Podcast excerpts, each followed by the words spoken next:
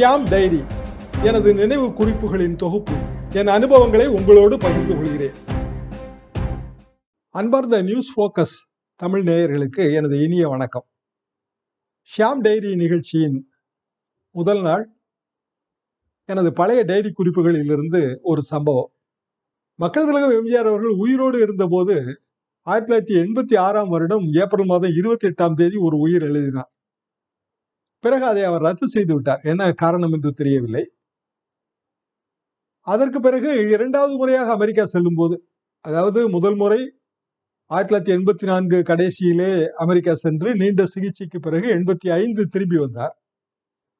இப்போ இரண்டாவது முறையாக ஒரு செக்கப் பரிசோதனைக்காக அவர் அமெரிக்கா செல்ல வேண்டியது நேர்ந்தது. பலருக்குமே அது தெரியாத செய்தி.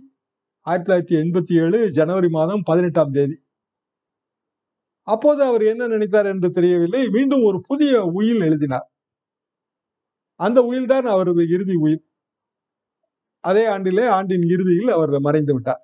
ஆயிரத்தி தொள்ளாயிரத்தி எண்பத்தி ஏழு டிசம்பர் மாதம் இருபத்தி நான்காம் தேதி. அவர் இயற்கை எழுதிய பிறகு ஒன்பது ஒன்று ஆயிரத்தி தொள்ளாயிரத்தி எண்பத்தி எட்டு அன்று அந்த உயில் வெளியிடப்பட்டது. அதாவது இப்போது எம்ஜிஆர் மாளிகை என்று பெயர் வைத்திருக்கிறார்கள். அப்போது வந்து சென்னை ராயப்பேட்டை தலைமை கழகம் என்று சொல்வோம். ராயப்பேட்டை லாய்ட்ஸ் ரோடிலே இருக்கிறது.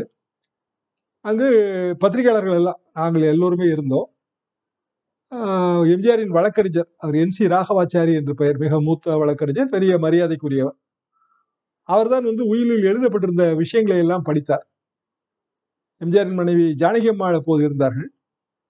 அதிமுகவின் அவை தலைவர் அப்போது ஈவே வள்ளிபுத்து. வள்ளிமுத்து ஐயா இப்போது மறைந்து விட்டார். மூத்த துணை பொதுச் செயலாளர் ராகவானந்தம் அண்ணாதிமுகவின் பொருளாளர் அன்றைய பொருளாளர் மாதவன் அவர் முன்னாள் அமைச்சரும் கூட. அவரும் இருந்தார். உயில் வந்து இருபத்தி மூன்று பக்கம் இருபத்தி மூன்று பக்கம் நகல் எடுத்து அனைவருக்குமே நகல்களும் வழங்கப்பட்டன. நான் ஒரு நகலை பத்திரமாக வைத்திருக்கிறேன். தமிழில் எழுதப்பட்ட உயிர் பலருக்கு தெரியாது எம்ஜிஆர் அவர்கள் டைரி எழுதுவார்கள்.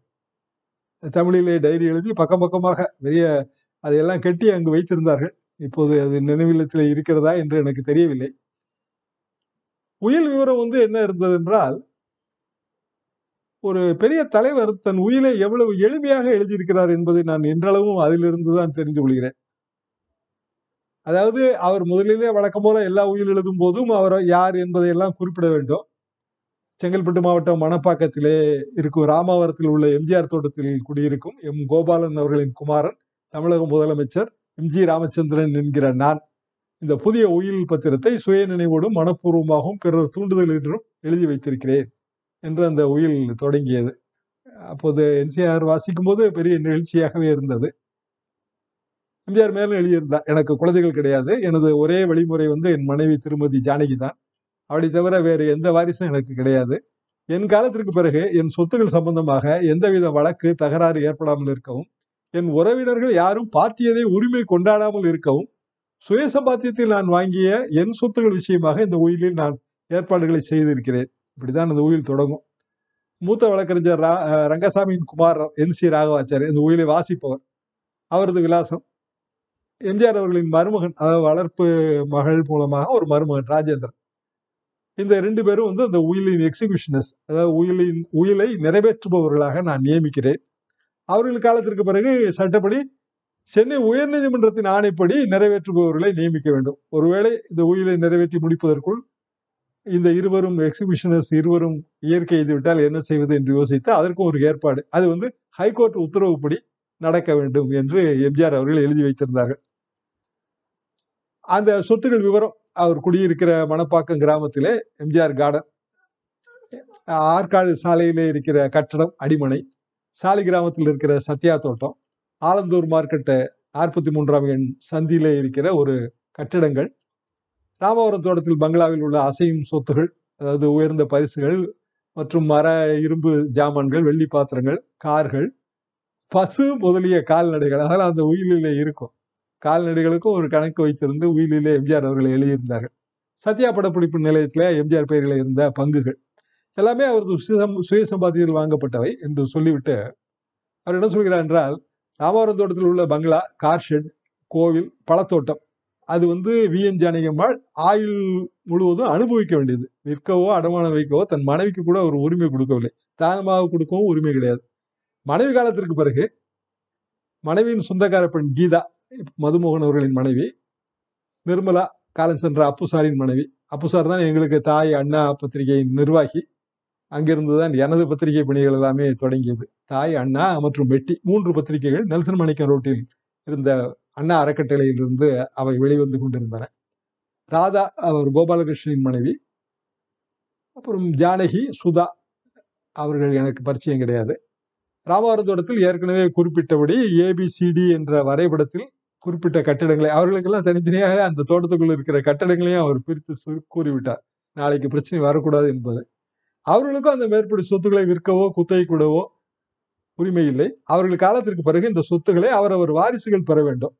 ராமாவரம் தோட்டத்தில் உள்ள காலி இடங்கள் எல்லாம் சேர்த்து எம்ஜிஆர் ஊமைகள் இல்லம் என்ற பெயரில் ஊமைகள் காது கேளாதோர் இல்லமாக அதை மாற்ற வேண்டும். அப்படியான ஒரு உயில் அது. இந்த இல ஏழைகள் இலவசமாக தங்கியிருப்பதற்கும் உணவுக்கும் காது கேளாதவர்கள் இலவசமாக கருவி பெறுவதற்கும் ஹியரிங் எய்டு பெறுவதற்கும் உடுத்த உடை மருந்துகள் வசதி கல்வி தொழில் முதலியவதற்காக அந்த காலி இடத்தில் ஷெட்டு கட்டிடங்கள் போட்டுக்கொள்ள வேண்டும். ஊமைகள் பேசுவதற்கு சிகிச்சையும் பேச்சு பயிற்சியும் ஏற்பாடு செய்யலாக வேண்டும்.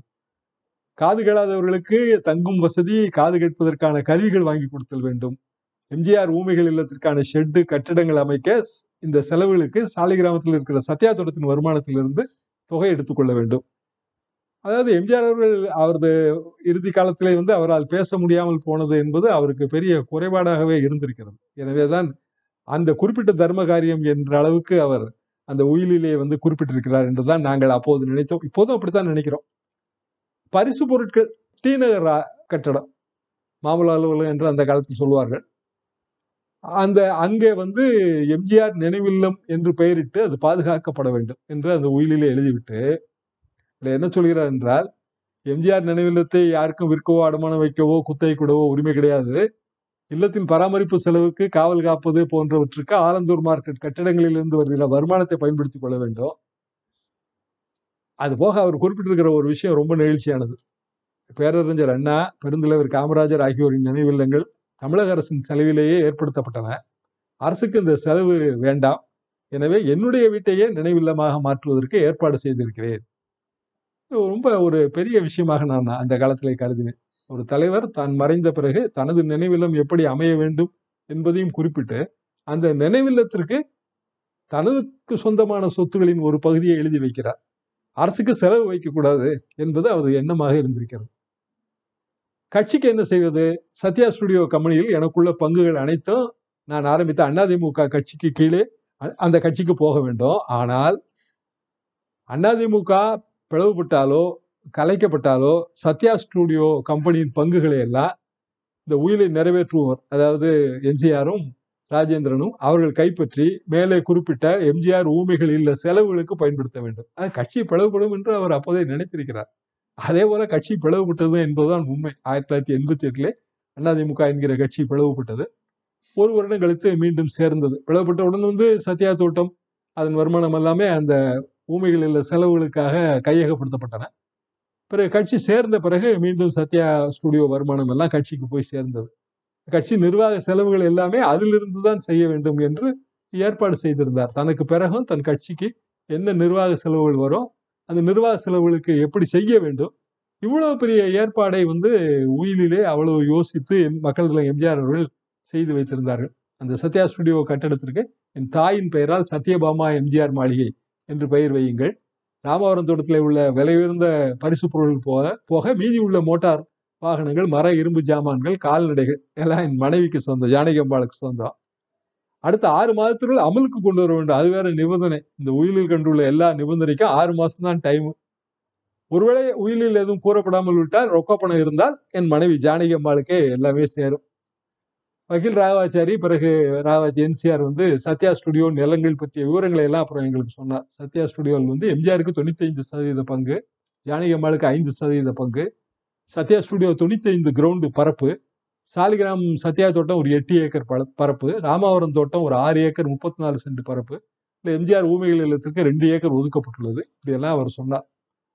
தலைமை கழக கட்டடமும் அடிமனையும் ஜானகி அம்மாளுக்கு தான் சொந்தம். அதாவது இப்போது எம்ஜிஆர் மாளிகை என்று பெயர் மாற்றி இருக்கிறார்களே தலைமை கழகம். அது தலைமை கழக கட்டடம் அடிமனை ஜானகி அம்மாளுக்கு தான் சொந்தம். அவர் அதை கட்சிக்காக பரிசாக கொடுத்து பதிவு செய்து விட்டார். கட்சி வந்து இப்படி நடத்தப்பட்டிருக்கிறது. அதிமுக என்கிற கட்சியின் அந்த பாரம்பரியம் என்பது இப்படித்தான் இருந்திருக்கிறது. எம்ஜிஆர் போன்ற அவ்வளவு பெரிய மக்கள் தலைவர் மறையும் போது தன் உயிரை எழுதி தனக்கு நினைவில்லம் அமைப்பதற்கு என்ன ஏற்பாடுகள் செய்ய வேண்டும் என்பதையும் குறிப்பிட்டு தனக்கு பிறகு தன் கட்சி எப்படி நிர்வாக செலவுகள் செய்ய வேண்டும் என்பதையும் குறிப்பிட்டு அதற்கும் தன் சொத்துகளில் ஒரு பகுதியை எழுதி வைத்து அப்படியான ஒரு உயிர்.